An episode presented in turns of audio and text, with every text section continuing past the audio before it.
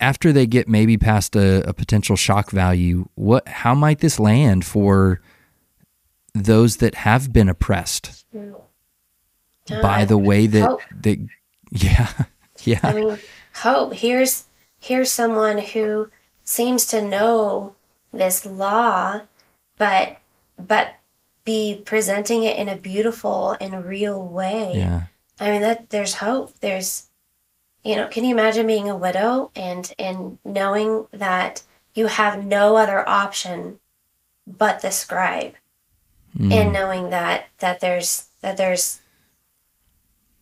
help. Yeah. Yeah. That's good. Because for the first time in their lives, they have an advocate.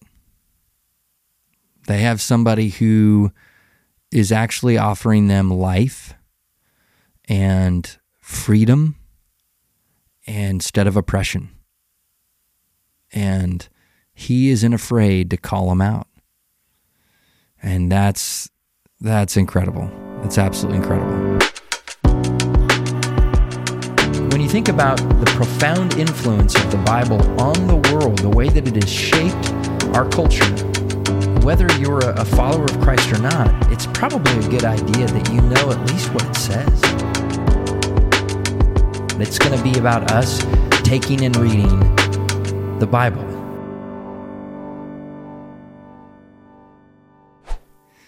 All right, welcome back to the Take and Read podcast. I am excited because I have another new guest. This has been a season of new guests. I guess the season of transition from Texas to Montana. But this guest is actually a blast from the past. So I have with me today Angela Tyland. Angela, hello. Hello. Okay, so to be here. it's yeah, it's good to have you. Uh, thanks for agreeing to be on my podcast, so I'm not all by myself and lonely. That that has happened. I have been by myself, and and so I'm always excited to have a guest, especially excited to have a guest like you. So for everybody who's listening, Angela and I go way back. I first met Angela when I was in college, and were you a freshman? I in was college? a freshman and you was I a senior? hmm Senior, okay. So uh, we were both at Oregon State University, go Beavs, and uh, I was good friends with her then boyfriend, later fiance, now longtime husband, uh, and and so I got to know her when she first arrived on campus, and we were in a Bible study. We were both young, let me add. Uh, I thought I knew a lot that I didn't know and she was full of all kinds of good questions. And so we actually met around the Word of God. We met uh, when we decided, you know, for both of us in our own ways, that reading the Scriptures were absolutely vital and important to us. Uh, so uh, Angela and I go way back.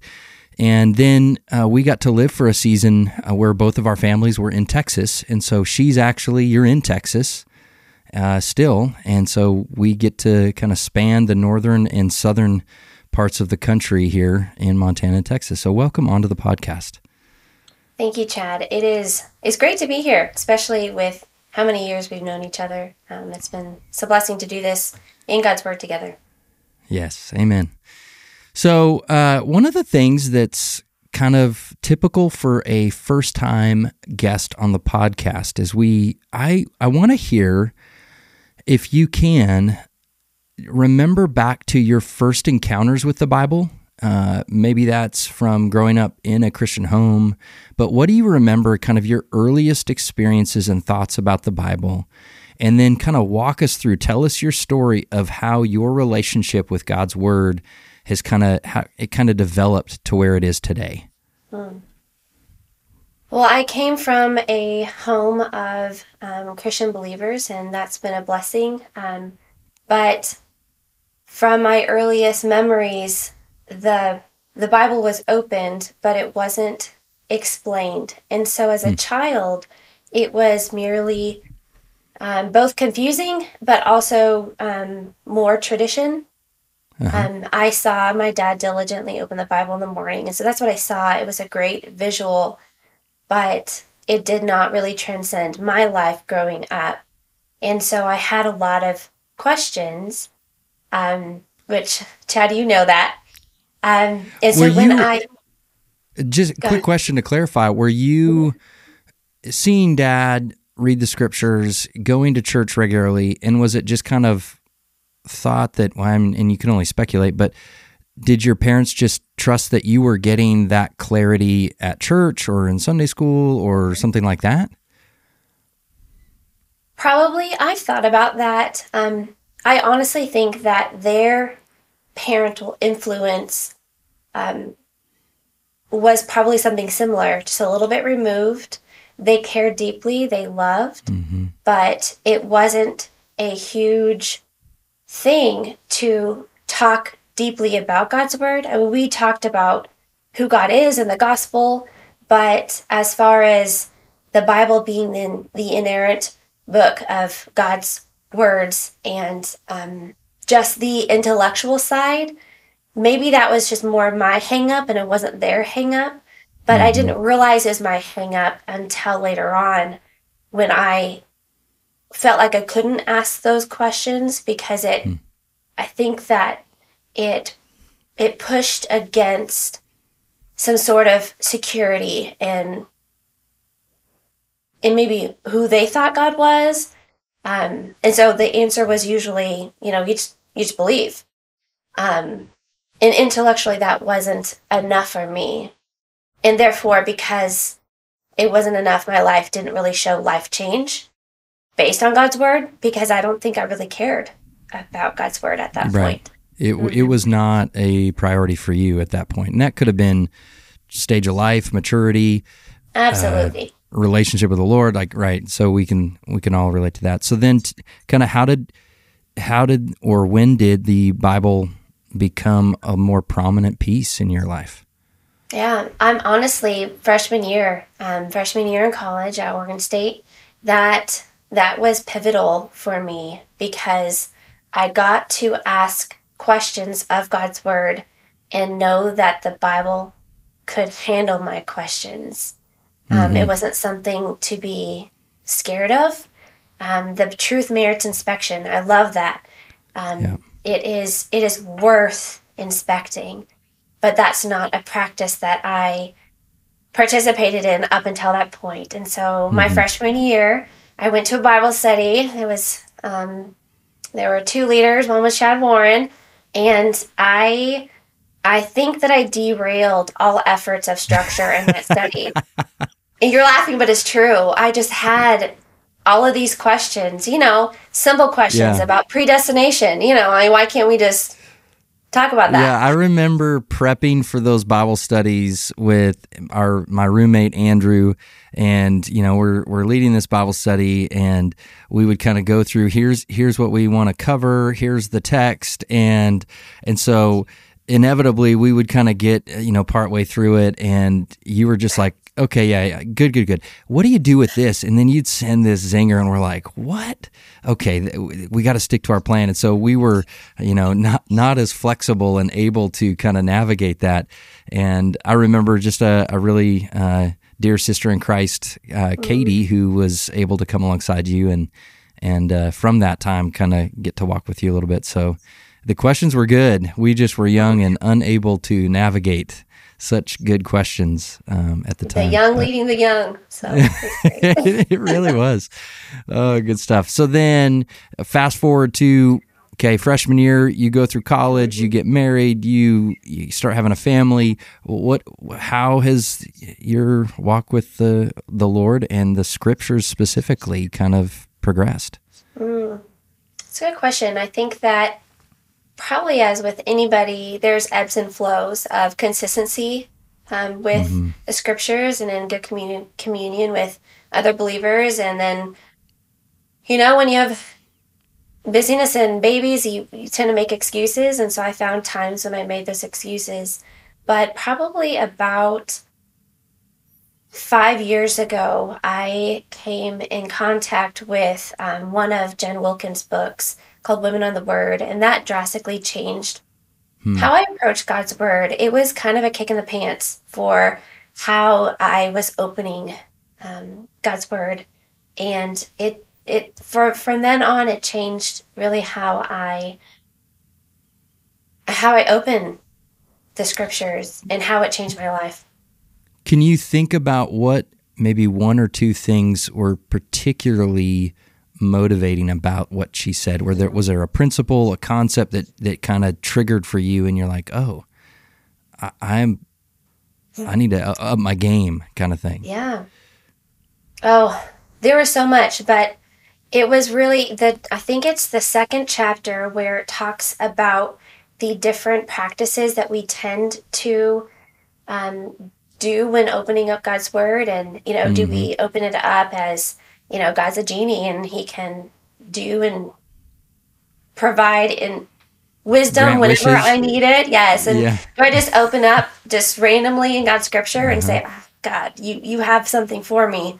It's true. the The Bible is living and active, but mm-hmm. um, it's also methodical um, it, it makes sense. And the way it's written, mm-hmm. it's written in literary form for a reason. And why would I take the Bible and, and do with it differently than I would do any other book? Uh, you know, yeah. I, I would just open a book and just randomly open it up and expect to have life change from it or really understand who I am. I also think that I approach God's word in figuring out more about my life than figuring out more about who God is because the more I mm. learn who God is, then the more I can rightly align myself up with His standard.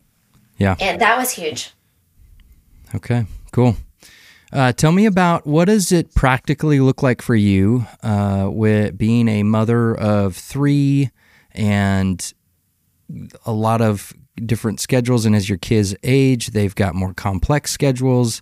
Uh, you know, you and Mike, you guys, you guys stay busy. So how does a what does regular cadence in God's word look like for you? Is there a place, a time, a particular beverage that you have? Is there, uh, you know, is there like what shape that picture for me? Because I think it's neat as I have guests on to see the variety of ways that it can look. That it doesn't have to look one particular way, and uh, it is but you see a consistent thread that for for many it is a consistent thing and and they do attend to God's word regularly. It just depends on their situation. So what is your situation? What does it look like? Yeah, that's a good question. In my current stage, um, I have sections of time where I could spend um, a longer time in Bible study.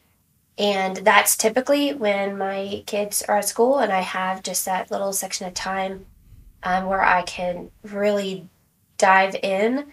Um, mm-hmm. That's not a daily thing. I can't dive in deep in Bible study every day, um, but I do um, have a regular cadence of getting into His Word daily. But that deep mm-hmm. dive, um, probably realistically, maybe three times a week. Um, I do that. Accountability is huge, and so I'm part of women's Bible studies, and so that helps keep me accountable to getting into God's word. Um, I help lead and facilitate women, and so when I look at God's word, really I just ask questions. I say, okay, what am I curious about? What could they be curious about? And so whenever you're you're anticipating leading somebody else, I think there's a different accountability with that. Mm-hmm. Um, and then honestly, it's it's a natural thing with our kids. With our kids' age, we get to ask them questions. You know, mm-hmm. before bed, I get to talk to my six year old as we go through his Bible story book um, about the simple stories through Scripture, but they're mm-hmm. not simple, um, right. but just in a very simple, you know, six year old way. But then with my older yeah. kids, we get to talk about the things that they're learning and, and apply it. And so it's not just sitting down with God's word, it's it's kind of our whole life schedule and applying it to what God what God's doing. Yeah. So uh, a running theme on this podcast is is determining if people are coffee drinkers and uh, in the morning, and it is anywhere associated with their time in the Word. Uh, do they brush their teeth before they drink their coffee, or after? Well, I'm not a coffee drinker, so um, okay. So I brush my teeth whenever I want to. That's awesome. That's a great answer. Uh, I want to um, steer a little bit back to you made a you kind of shared the way that you interact around the word with your kids. And that led you down a particular path to starting to write Bible study curriculum. And you are now have produced one Bible study uh, that takes younger believers, or how would, yeah, describe what you have written and produced. And uh, yeah, tell us a little bit about that. Yeah. Um, I wrote a um, Bible study that's focusing on biblical literacy for the demographic of teens. How that came about is my daughter, then a preteen, came to me and she saw me doing Bible study with my friends and she wanted to do a Bible study with her friends. And so I was looking for a resource that would lead her to love God's word and to handle mm-hmm. it appropriately. And what I found was for that age demographic, there really wasn't a resource out there that was mm-hmm. exactly what I was looking for. Um, they had something for a younger age demographic, but you know, at that that age, she just wants to be an adult, and she's not mm-hmm. an adult, adult yet, and so that's what's hard. And then the adult studies, they're they're meant for adults, and she's not, and and I'm glad she's not. She's exactly where she should be. Um, but it it it led me to write something specifically for that demographic and then rewrite it. Um, And then now I have a resource that I believe could be a really good resource for preteens and teens to lead them into how to know and understand and apply God's word appropriately. Man, And I'm really That's excited great. about it.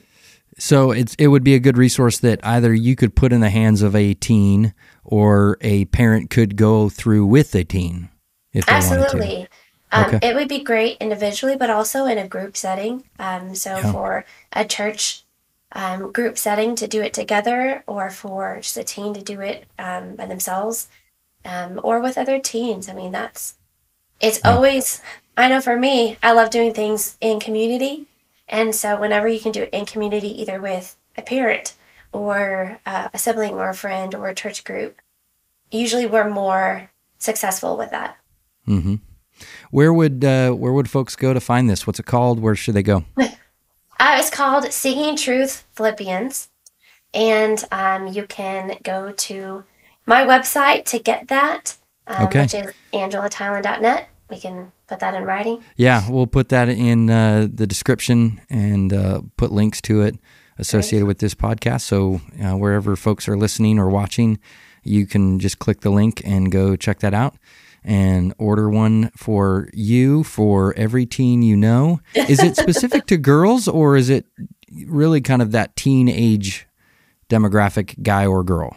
Yeah, I I designed it for both male and female. Okay, That's hard. cool. There's a lot of resources for girls specifically, and so I wanted something that could could really be for either one. Uh, It's the the size, even the feel of it Mm-hmm. was designed specifically for this age demographic and to be appealing So cool. and not overwhelming because that's important. They're establishing habits, and so we want them to succeed in establishing those habits well within that age. Right on. Okay, Angela, let's let's do what we came to do here. Let's do it. Let's take and read the Word of God. We are in the Gospel of Mark. We've been making our way ever so carefully through the Gospel of Mark, and for a year now, we have just gotten through the middle of chapter 12. So we're in Love Mark it. chapter 12, and we're going to take a look at a short little passage. Uh, and to kind of set the stage as you turn there, uh, we have we've we've seen some things throughout the Gospel Mark, and and I always like to just kind of circle back around, reiterate some of the context here, so we understand Mark being the earliest account of the life and ministry of Jesus that we have. It uh, is believed historically to be the product of Peter's preaching. Uh, church historian Eusebius tells us that it was it came about that uh, Peter was in Rome teaching the Christians in Rome, and his companion John Mark was there with him, and they were getting ready to depart. But before they were they were allowed to leave, basically the the believers in Rome said, "You have to leave us with the teachings of Christ." And so that may lend to why it's the shortest of the gospels that we have. Uh, it's it's a lot briefer on many different uh, incidences that occur in the scriptures that you might read about in other gospels, whether that's in Matthew or Luke uh, or John. And it's it's very kind of fast paced. It's it's the book of the Bible where you will find the word immediately most represented. It's very interesting how. Uh, from scene to scene, it's immediately they went here, immediately they did this, and it's just this kind of really fast clicking uh, movement. You also uh, understand that from the get go, there's kind of the the the position of John Mark or Peter as he preaches. Uh, there's this idea that this is the gospel of Jesus Christ, the Messiah, and then the rest of the the gospel account supports that statement. That he, the first statement of the entire gospel is a declarative. This is who Jesus is the rest of this is the account of how I support the, that conclusion.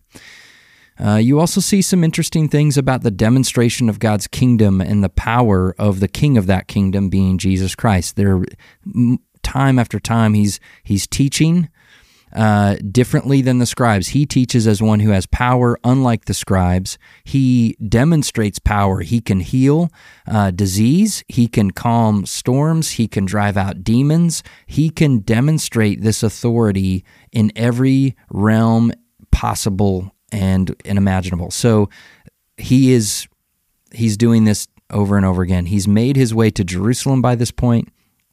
He's been in Jerusalem for several days and he's a, attended to the temple on several occasions. And so at this point, he's been in the temple, and we've gone through in chapter 11 and 12 these series of encounters.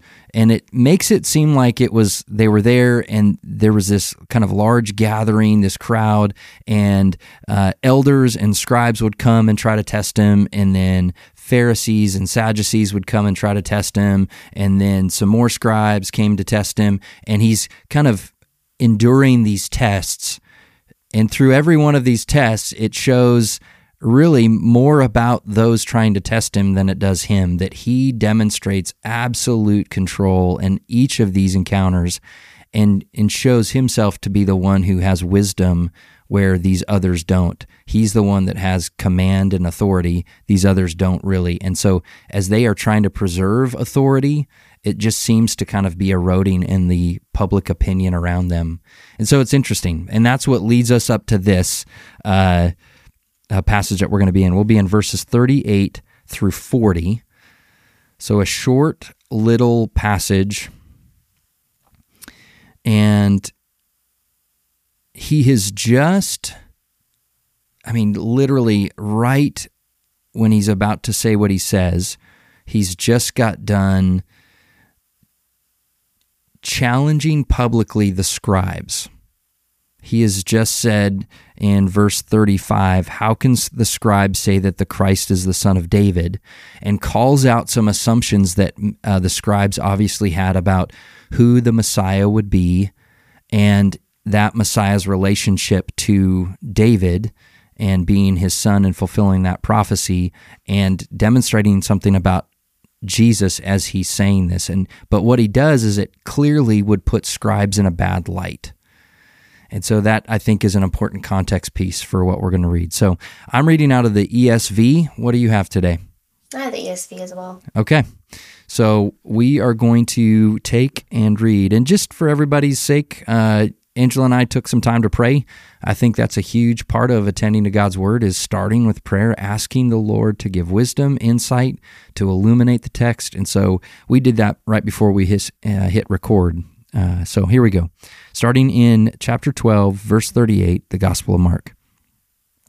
And in his teaching, he said, Beware of the scribes who like to walk around in long robes and like greetings in the marketplaces and have the best seats in the synagogues and the places of honor at feasts, who devour widows' houses, and for a pretense make long prayers, they will receive the greater condemnation. That's all we get today. So, what I like to do is first kind of attend to this and ask the big question, what does this say? So, who's there? What what's kind of the surrounding scene and how would I kind of if I were setting up like a movie scene, what, what would I set up? What what would be there? Who would be present? And what are are there words, concepts, ideas that need some explaining? So, what are some things that you see that kind of help us understand the scene?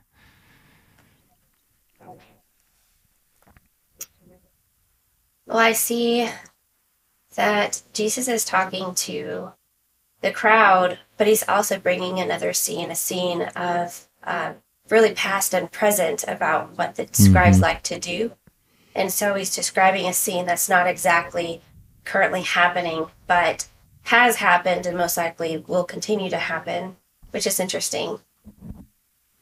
Yeah, and especially since he has just, I mean, prior to this in the gospel account anyway, he has called out the scribes. So there seems to be some link to the scribes and their teaching and understanding.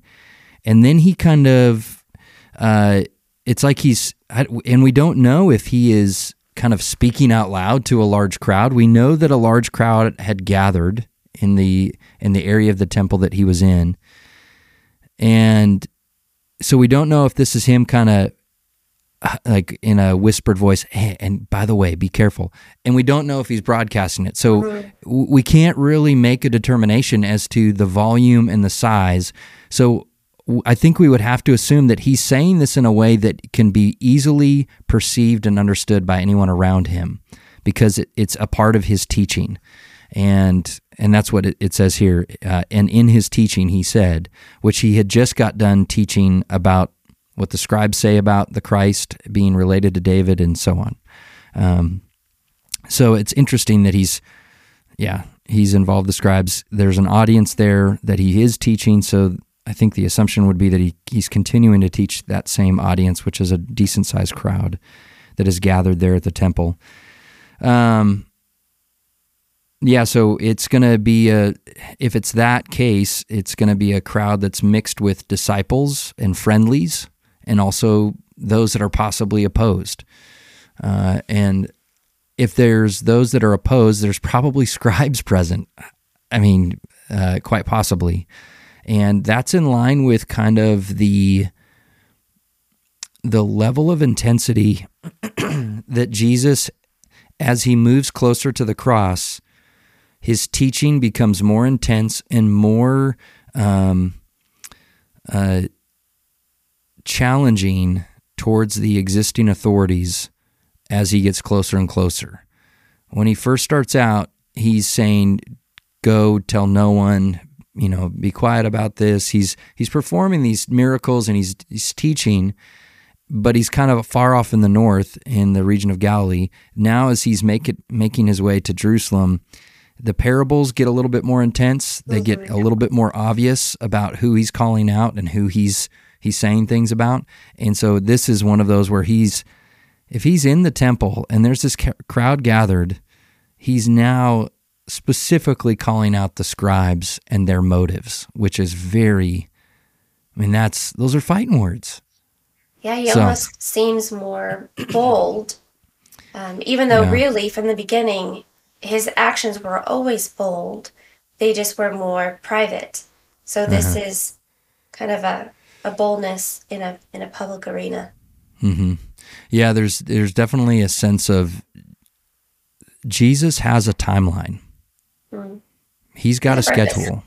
Mm-hmm. Yeah, he's got a schedule, and he he clearly is is aware of that schedule and is aware of how he needs to hit the, the gas or or let off the gas and yeah so it's it's very interesting okay and so let's get into what he says so let's let's try to understand kind of the the track that I like to run on is wrestling with what it says and making sure I, I kind of clearly understand the scene and what's going on here. Uh, he gets into, you know, we know where he is, we know what he's saying, we know we kind of know who scribes are. That that's probably something we need to clarify. Uh, we understand synagogues. We need to understand what is he talking about? Devour widows' houses, Mm-hmm. uh, pretense, making long prayers. Uh, and so understanding the, the local context and meaning, like how does this land for those present that are receiving this teaching right there and then?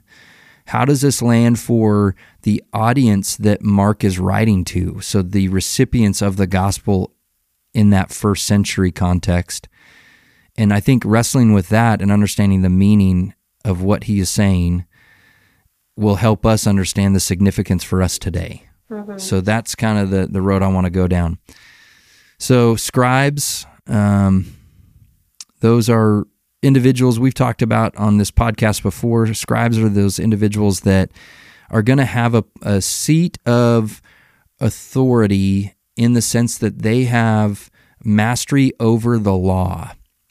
They are ones that copy and reproduce, and so there's a lot at stake, and there, and so that that particular career path or uh, responsibility is high stakes because you are handling what is understood to be the law from the and the prophets, and so you're you're somebody who is nitpicky and very aware of what the what the Old Testament law says, which is interesting. Which is you know the way that Jesus challenges the scribes in the previous verses and elsewhere.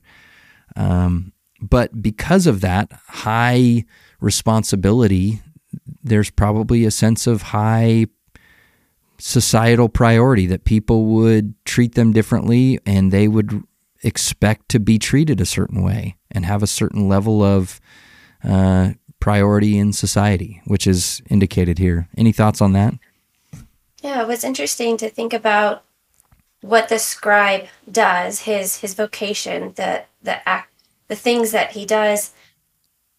Is it's not really talking about that here. He's talking about how they like to wear long robes and they like greetings and mm-hmm. they devour houses, which has nothing to do with really their vocation or their mm-hmm. responsibility. So it's almost as if they took something that was really good. I mean, studying and writing God's word, that's Right. that's a great vocation. And then it seems like their life isn't really about that. Yeah.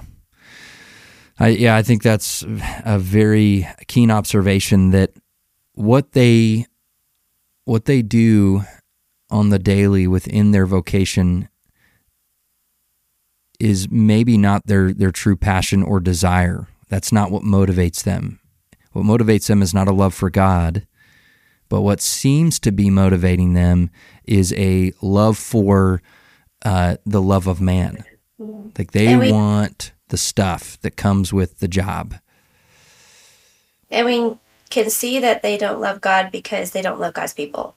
I mean, Right? devouring widows' houses, I'm pretty sure that's not um, a lovely thing to do. Yeah, and you think about a widow who, um, somebody who is a widow means they don't have a husband. In that society, if you don't have a husband or a son of legal age, you have very little opportunity to provide for yourself. And so your house or household may be all that you have. And there may be some expectation that the way that the scribes were interpreting the law was taking advantage of those that were disadvantaged. And so I think that there's, man, it's showing you the lengths to which they would go to secure for themselves something at the expense of those that are absolutely desperate. Uh, and then, yeah, they, for pretense, they make long prayers. That that's an indication that they're they're the guys that get up and say these really big fancy words and long prayers, and they're putting on a show. They they want it to look like they're really pious, they're really faithful, they're really just deep lovers of God, but it's really only so that people will think that of them, not because that's true of them. So interesting. Uh, best seats in the synagogue. I guess that was like, you know, you, you there's a there's a good seat and a bad seat. Maybe you're up close they and in the front, cushions. or I'm Yeah, sure. they They're, had they're, they their own cushions. cushions, you know, the armrests. Yeah, they got the good Sure. spots, and and the long robes would indicate wealth. It would indicate um, position and posture. and so they've got the they got the right clothes, they get the right seats. Uh, they're they're selfishly taking advantage of the disadvantaged, and they they they they like to play the part. They like people to think they're really impressive, and so there's this, you know, and we on the last podcast we talked about the you know taking inventory of fear of man versus fear of God. Do you want God's love or do you want man's love? And and these kind of being motivation centers for us as we walk with the Lord and and he's calling that out for sure here. And he says in the end they will receive the greater condemnation. Like they're not going to get off the hook. Be be sure, be certain of that. They're not going to get away with this as in in a matter of words. Um how does this land for people that are first century Jews that their life has been absolutely shaped by what the scribes tell them? I mean, that's a really good question. Um, I think it would. I think it would have shooken them. Shooken. It would have shaken them. Yeah. it would have been shook, because, I mean, they they don't have really access to a written word like we do. They can't just go check on what is true, and so really, in a way, the scribes represent God's truth. Mm-hmm. Um, and they obviously did not do that well. Yeah, they. I think to your point, they scribes represent an unquestionable authority. You just you just don't question them. You can't question them. And then here's this guy that shows up, and man, he he teaches in a way that the scribes can't teach. He teaches mm-hmm. as one who has authority, where the scribes are simply uh, passing along God's word. But man, when he teaches, it's like it's like from him, like he's the source. This is crazy, and they they're in amazement, and and so now he's there in the epicenter in the temple, and he's teaching, and he's he's saying publicly about these individuals, be aware he says, Be aware of the scribes. Like, watch out. He's warning them. And he's like, Because everything that they're doing is completely and utterly selfish. It's for their own gain, not for you. And don't worry, they'll get their condemnation. Other places, he'll call out people and that are doing things for selfish gain or doing things for, uh, you know, the the show of things so that they can look religious he talks about the Pharisees that way, and he, he says, Don't worry, they'll get their reward because what they want is the praise of men, but that's that's all they get, and that's pretty empty. Here he changes it and says, They'll receive the greater condemnation. Make no mistake, they will receive a great condemnation for this because they are the ones that have been empowered with God's word and yet they're they're leveraging it for their own personal advantage. And I think for those people going, man, can he say that? They're probably like, is he allowed? Is he? Is that okay? Can you say that kind of stuff publicly? And maybe taking a few steps back, like, okay, any minute now, somebody's going to rush in and stop this guy.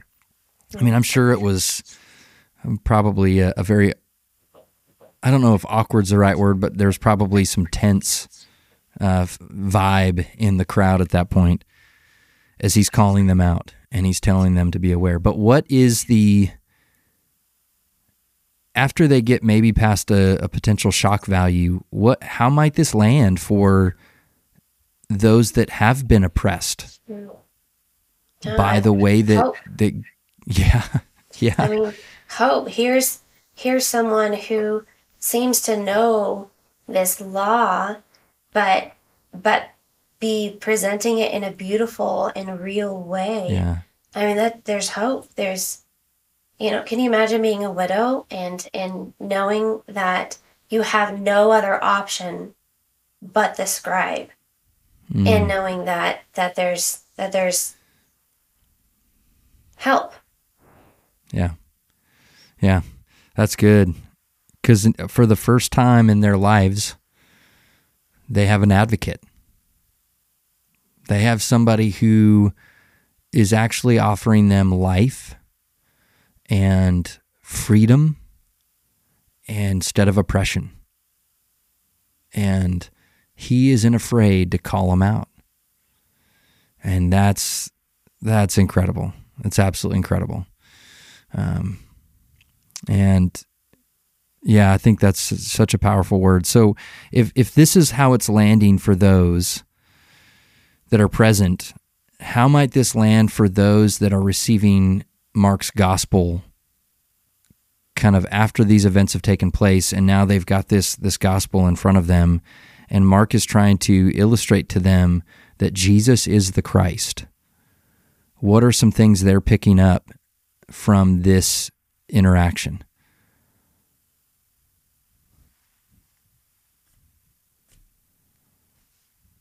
Well,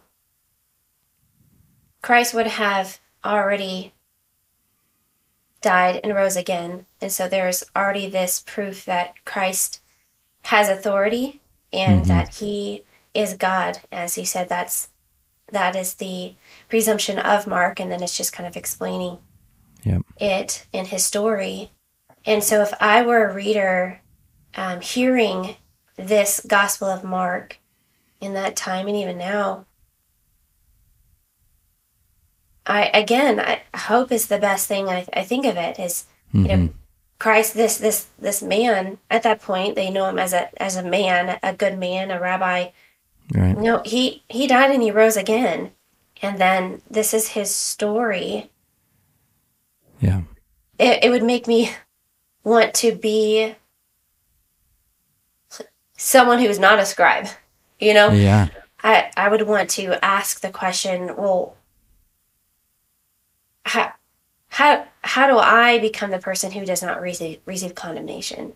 Mm-hmm. You know, they receive the greater condemnation, but you know what? What about what about me? Yeah, and I think even further, it's it's it's showing a contrast between the authority and the life and the culture of Christ versus the religious authorities and leaders of the time and what their culture would produce. He's saying the culture of of these supposed religious leaders is going to be a culture that highlights themselves and prioritizes themselves at the expense of everyone that they're leading. Yet Christ, if we see this in the broader picture of this gospel, Christ is one who at his own expense is doing something to create a culture of life for everyone who is with him. And so you, you want to be on Team Jesus? Yeah, like that's the team to be on, not the religious authorities of the day that he's just highlighting. They, it's a it's a culture of oppression. I bring a culture of deliverance in life. And so I think it's man, that would be powerful. And so how do we wrestle with that today? What what's a takeaway or a way that we live in light of this particular truth? As you read it the first time, I was thinking about the the privilege that the scribes had to have God's mm. word and then how they mistreated it. And it makes me think of the privilege I have to have God's word and how am I how am I treating how am I consuming it and how am I living it because it seems that it was merely intellectual for them. Mm-hmm. Um, it was just their job, that it didn't really make a difference. They were not being the people all the way through Genesis, how God called his people to be, right. because they have that freedom in him and even through the Holy Spirit. And so, yeah, it it causes me to really question how how am I handling these scriptures well. Mm-hmm. Yeah. Yeah, I think it's a sobering, you know, if if I think about my takeaway here, it's a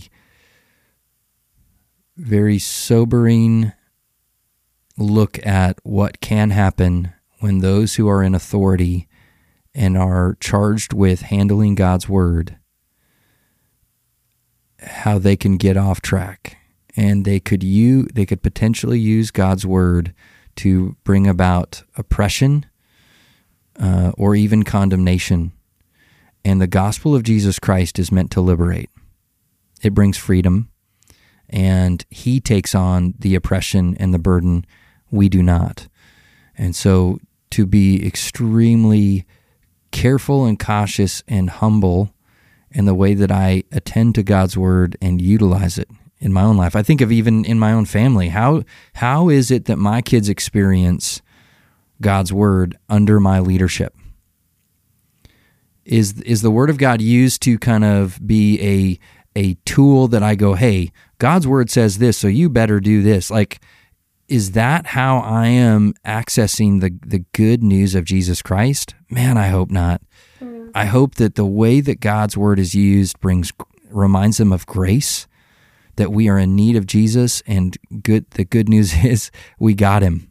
Like he he came for us and he saves us and he liberates us and not to be using God's word as a way of of pushing people down and keeping them down, but allowing them to be delivered by the gospel of Jesus Christ over and over again.